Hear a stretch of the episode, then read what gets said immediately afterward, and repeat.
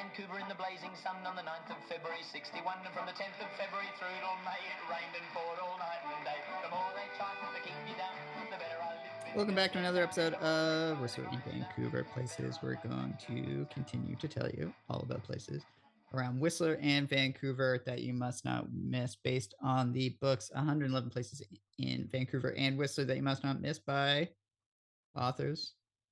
Dave Doroghy. and Graeme M- Menzies. What- what- how do you pronounce your last I name? I can never say your last name. Menzies. I just Dorg. Dorg, Dorg, is so yeah, Doroghy, convenient. It's yeah. Dorg, yeah, Dorg- Dorg is very Dor- convenient. Dorothy. Well, Easy. what- you guys are the Graeme authors. Menzies and Dave Doroghy. You guys are the authors. You're the experts. What are we going to talk about? Is it is it Whistler? We're the experts, we're the Vancouver? What are we authors. And we're the yarn spinners. We're going to talk about, um. Mike, you used to be a tour guide in Vancouver, and I'm going to ask you a trivia question. Shoot. The bus- the, the busiest airport in British Columbia would be YVR up in Richmond, right? The Yeah. Vancouver. What do you think the second busiest airport in British Columbia is? Second busiest airport, based, And- and ba- we're not based on passengers, based on flights, number of flights per day. based on how you've asked this, I want to say it's the float plane terminal. Yeah, yeah, it's a great trivia There's question. a lot. There's a lot of flights. that, Like it's Yeah, it is. Coal Harbour. Yeah, Coal you can ask, yeah. most people would say Is it's it- gotta be Victoria. Nope, it's gotta be Prince George. If you're going on volume of passengers, it would be one of those, but the float planes, Just they're just constant. they're just coming and going, Yeah, man. you know, it's actually got to be, I would say, maybe the most attractive or beautiful airport in the country. Oh, Graeme took a float plane f- recently, and that, that's what we're gonna talk right about. From there, yeah. We're gonna talk about Harbour Air, And we're gonna talk like- about the float Yeah, planes. just go down there and you sit waiting for your flight and you just look at that view. I know. Yeah, think, yeah, it's beautiful. An airport? Is there, do you have to go through a Let's metal see. detector? Is there any security? No, No, it's just, just hop on. Hop on. It's Yeah, yeah. like, And they Oh, move you it all around. They move you to like different sides because it like it's so small that it's yeah, they do it's too position heavy. you a little bit to yeah, make sure that the plane is weighted Yeah. properly and So it's um the cover of our book, 111 places that you must not miss, is of a is of a float plane. It's kind of a, a generic one. Yeah. We didn't want to uh, put a Harbour Air one on there, but we we discussed it with the publishers, and they wanted, you know, we're near the sea. They wanted something vibrant. It's a modern city, and so that's the float plane. But you know, any day you want to see them taking off and landing, and it's a cool thing to It's watch that happen. It's a Yeah. it's a fun activity just to go down there and you watch the float planes Yeah. land and they taxi up and yeah, and then they take they- off again. And they have to So what you dodge the boats in the thing, and like they got. To. Well, that's what gets me is when you're landing one of these. What's to say that some guy's out there in his paddleboard or something, you know, and you land on top of it, or a little pleasure boat, you know, Yeah, a yeah. dinghy. So it's got to be a pretty challenging job because when you land at the airport, you're pretty certain that no one's going to be on the runway. Yeah, You land a float plane in Coal Harbour, and there's there's all sorts of pleasure boats There out could there. be whales. there could could be- be there seals. Could be whales. It could be or seals. something. I, Well, I had it heard right. actually that the I d- and I don't know if this is correct, so I might I might be spreading misinformation here, but I think it's one of the busiest air traffic areas in the country. Probably like is. that, because they've got always coming and helicopters going. going in, they got boats, they got Well, planes, helijet, like- helijet is down there, so helicopters are coming and going. And the old, um, it's four hundred and sixty feet, four hundred and sixty-six feet above the ground is the control tower. And it's the building at the foot of Granville, that the Vancouver Sun used to occupy part of that building. It's a big office tower. yeah, yeah. Top is the control tower. And there would be people with walkie-talkies and radar, and they'd say, okay, flight seven four oh one, you're ready for takeoff. So there is, there is, it's not like, um, helter-skelter mayhem whereby there's no rules or regulations. I mean, some, somebody's keeping track of who's coming and going and when you can land. Um, and that is kind of interesting too, but it's one of the busiest um, air routes in Canada. The route Yeah. between, you took the one from Vancouver to Victoria. Tell us more about it. You took it recently. Oh, it was great. Uh, I went early in the morning, but you know, I, you just go down and you check in, and I was sitting in a nice, comfy chair, like I was in first class. Yeah, yeah. It was just like a regular ticket, but it was a nice, comfy chair, complimentary uh, cup of coffee. I just sort of sat down there and chilled out and waited for the Yep. the plane, and then it's like, you know, yeah, it was. It's it's nice. It's you know when you take a proper jet flight, there's the, the, that level of bureaucracy and logistics that you've Mm. got to like get in your ticket, go through your gate, No, get through security, find your gate, wait there. Yeah, You know now boarding zone one. no, no, down this, you Soden just, you just get on. and then There's no zones so in an yeah, you eight kinda seater go plane. right? you got your day bag with you and you're just Yep. like throw that in there Well- and hop on and you get to see the pilot which is Yeah. kind of cool You get to see know, him and you- and you- operating this, the, Is there a pilot and a co-pilot in the small planes? Just- Yeah, Just one yeah. guy, No, it's two guys. two guys, yeah. And then, but you can. In case can- one you has a heart attack, there's you- another yeah, guy sitting next to him. You can Yeah. see the cockpit, right? So you can still see the front window, Right. which, you know, you can't really do that anymore And on there's- commercial No, flights. there's They about ten or twelve passengers. Lock them passengers. in there. Yeah, Cost what, 250, 300 bucks to go one way to Yeah. Victoria, something like It's that? even you know? less. It's, Sometimes it No, can they go But I was there in, like, uh, 110, 150 or something. I left here at like eight thirty and you picked me up at like Yeah, nine. he- Graeme came over to Victoria, but they go to, they go to many of the Gulf Islands. They'll go to Pender Island Yeah. and they'll go to, um, you know, all the little stops along the way and Salt, Salt Spring Island. And, you know, so with the, uh, it's a really cool thing that we have Harbour Air. And, um, you know, the other cool thing is I- I'm looking at the picture here. It's in the Vancouver book. It's, it's chapter 42 on page 92.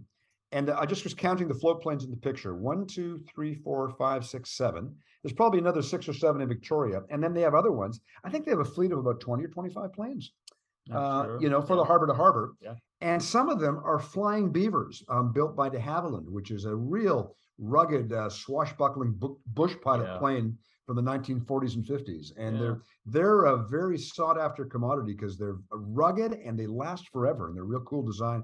I think uh, some are Cessnas. I don't know my planes that well, but I have been on board where I asked the pilot, I go, is this a flying beaver? And he goes, oh yeah, this is the, the best plane to fly, a flying beaver. Yeah, there you go. It's really, Yeah. I like, like that aspect of it too. On the one hand, I, I get this sort of nostalgic feeling, like I'm feeling like, oh, it's the nineteen forties, fifties, and you're in a bush plane. And on the other hand, you're right downtown Vancouver and you're at the really modern terminal Yep. and everything's like very comfortable and Yep. clean and modern, glass and steel. And it's a real neat sort It of is. mix between the classic plane and then Yeah. actually they've got some really cool modern. Well, they've got an, they're, they're, they're, they've got a prototype for an electric plane. And we've also, we've also featured Harbour Air in our book on Whistler. So we'll Right. talk more about that probably when we do the chapter about Whistler, because they've come up with an electric plane and they Mm. fly to Whistler and, uh, they want to be green and they land on Green Lake up at Whistler, which is really cool. Perfect. excuse me. yeah. Um, Yeah, no, they are they the just- largest. They just did their first uh fully like they actually flew point to point with their electric plane. It was Yes. the first time in August. It was the first time. Yeah, it's a big deal in the news. They're Harbour Air are the largest, are the largest um, seaplane airline in the world. Okay. Wow. So in other cities, like you imagine, like it's- New York is on the waterfront and they have Yeah, yeah. seaplanes, but you know the one in Vancouver is larger because because that's a real busy route, Vancouver to Victoria, and then all those Gulf Islands need to be serviced. Yeah. Uh, I think you can also take a sightseeing plane if, you- if Yeah. you don't want Yeah, to go to can. You can just Victoria. fly you pay just pay and fly around for half an hour. It's a great way to see the sulfur pile or to see dead. Other Throw back to our previous talk about on our episodes and other things, you know, like the Gulf Islands and Wales, Yeah. but also the sulfur pile. Yeah, they do. The, the other thing that I liked about my flight is that, you know, they don't fly at the same height as the commercial No, a lot lower. Yeah, So you're much, you're much lower and it gives you a much better view of- Yeah. of everything that you're flying over. So I saw, you know, like normally I take the ferry over to Victoria and I see all the cabins and the cottages along the shore. But this time I was able to go, oh, I didn't know there was also a lake on that little island. And look at these people have their like uh, little marina over here and they got cabins over there. Oh, you get a No, bir- it's just, it was so, bird's eye view. it Yeah, was so Yeah. entertaining, you know, just to yeah, look out the window and see everything yeah. that was It's a whole on. there. Different way to do it. And like you said, it's like what, like terrain. a or the sixth of the time that it takes usually to take the ferry. Yeah, I mean, if you like half an hour. if you got somebody minutes. special, they got a birthday, you're celebrating an anniversary, you know, instead of going, you know, Elton John was in town a while ago and tickets for that were three or four hundred bucks each. I mean, why not, uh, you know, spend three or four hundred bucks and go up in a plane and, you know, that would be a, a a lifetime memory. I mean, it's a pretty Well, cool and I've always do. wanted to do, I mean, one of the other reasons that we have the float plane on the cover of, of the book is that if you live in Vancouver, um, the place is buzzing with float planes Yeah. all the time. You can't You're miss them. always, They're always always there all the time. Yeah. plane in, in the air. Very kind of a- romantic. a It's a feature. beautiful, beautiful notion of these planes uh, That's it. hopping up and down, bouncing off the water and landing in the waves. Yeah. But I'm feeling nostalgic, so I'm gonna ask if you've ever heard of, uh, Mike, have you ever heard of Max Ward? No. That- Wardair. Yeah. Yeah, Dave, yeah. Dave, the- Dave's the old timer. He knows about Max Ward. But Max Ward was a guy, he had Wardair, which was then bought by Canadian Airlines, and I think it shut down in the two thousand and one or something or other. But Wardair uh, was from Max Ward. He was a guy who had been in the RCAF and a lot of these, uh, a lot of the Canadian aviation uh, history sort of really hit its prime in the 40s, where they had the Bush pilots and these uh, people that had been involved in the RCAF in World War II. And we had Canada was the aerodrome of democracy. Did you know that? The aerodrome what of does that even democracy. Franklin Roosevelt, Uh-huh. the uh, American president, referred to Canada as the aerodrome of democracy because in the Second World War, they had this thing called the British Commonwealth Air Training Plan. And basically, that was people sort of saying, hey, you know, we're going to need a lot of uh, people trained to, to fly planes and drop bombs and gunners and wireless operators and observers and navigators and flight engineers. Where's a good, safe place to do that? Canada. Um, they got a lot of space, open skies, and there's nobody else trying to shoot at you. So they sent like lots of Brits, lots of Australians, uh, people, uh, lots of Americans, of course, lots of Canadians. Uh, over the period of, of the war, from like 1938 to 45, they trained 131,000 air crew and 80,000 ground crew were Wow. trained there uh, through this program at over 107 schools on 231 locations in Canada. Um, and there were 700 hangars. At the end of the Second World War, Canada was the fourth largest air force in the world. yeah, hard to believe today. Yeah, yeah. And then, of course, not too long after that, there was the Avro Arrow, right in the late, yeah. Oh late yeah. 1950s Yeah, I remember that. Yeah. Yeah. uh, where we're getting into like almost supersonic. I don't know. It didn't go supersonic, but it went very, very fast. Did it? was supersonic? Uh, the Avro Arrow. Yeah. Yeah. No, I don't think it went that No. fast, but it went fast. It was super, super supersonic fast. beyond the And speed then- of sound. So yeah. like late 1930s, you know, you got all the bushcraft and uh, everything, and you got entrepreneurs like Max Ward, and you got the whole Second World War thing, aerodrome of democracy, and then you got the Avro Arrow in the late 50s, and then after like 19 after the Arrow sort of went south, um, kind of all dried up. I don't know. It's Canada's. You don't think of Canada as like a big air uh, place now, but I'll bring it back to Harbour Air. It's another reason I like it. I get a good feeling. I feel kind of Canadian yeah. down Yeah. there. You know, Mhm. it's a. Yeah, that's cool. And I then don't know. The float plane to me is just kind of a Yeah. Canadian thing. I So, still feel Yeah, I, like I about agree with that. you. And if you want another place to, s- my final thought, Mike, another place to see them from is from the Flying Beaver Pub um, Oh, out in right. Richmond. Oh, down in Richmond. And if you yeah, want a I've heard cool about this experience, Yeah. Go and have a burger and a beer there and just sit. The pub is right on the water. I think it's on stilts. I think Yeah. it's right, right on the Fraser. Yeah. And so from the lower mainland, they leave from, we talked about Coal Harbour, but they also leave from the Fraser River Yeah. and make that- their way out. Is that the South it Terminal? airport? Yeah, it's near the near the old airport terminal. Yeah, okay, yeah. And um, I took one once. I can't remember if it left from downtown Vancouver or if it left from the Fraser there, but I took it over to visit a friend, um, Linda on Pender. And uh, and as the guy, as the you know, in, in Vancouver or on the on the Fraser, they have crew that works there. So when the plane comes in, you know, the, the person will chuck a rope to the guy in the dock, and then they'll pull the plane in, and the guy in the dock will assist the captain. But when they fly to the other destinations, I'll never forget this. We flew to Pender. I think it was Washington, Port Washington on Pender. And the guy lands the plane and then he gets out. There's only one pilot, not two. Opens the door, jumps in the pontoon, and the plane, plane kind of floats towards the dock and then he jumps off. And I'm thinking if he didn't time it properly, he might have fallen in the water. What would the passengers have done? You know, I mean, then he like like a dog leash. He jumps off with the rope and he pulls the plane out of the dock, ties it up. You get off, he unties it, and then he goes to the next island. So it's pretty it's pretty rudimentary. I mean, there's not a lot Yeah, of yeah. um, assistance when they make it to these small Gulf islands Yeah. after they've left Vancouver. a little disconcerting, but also was great. comforting at the same time was when I got on there, like, okay, you get on and then fasten uh your life, your no, your life preserver.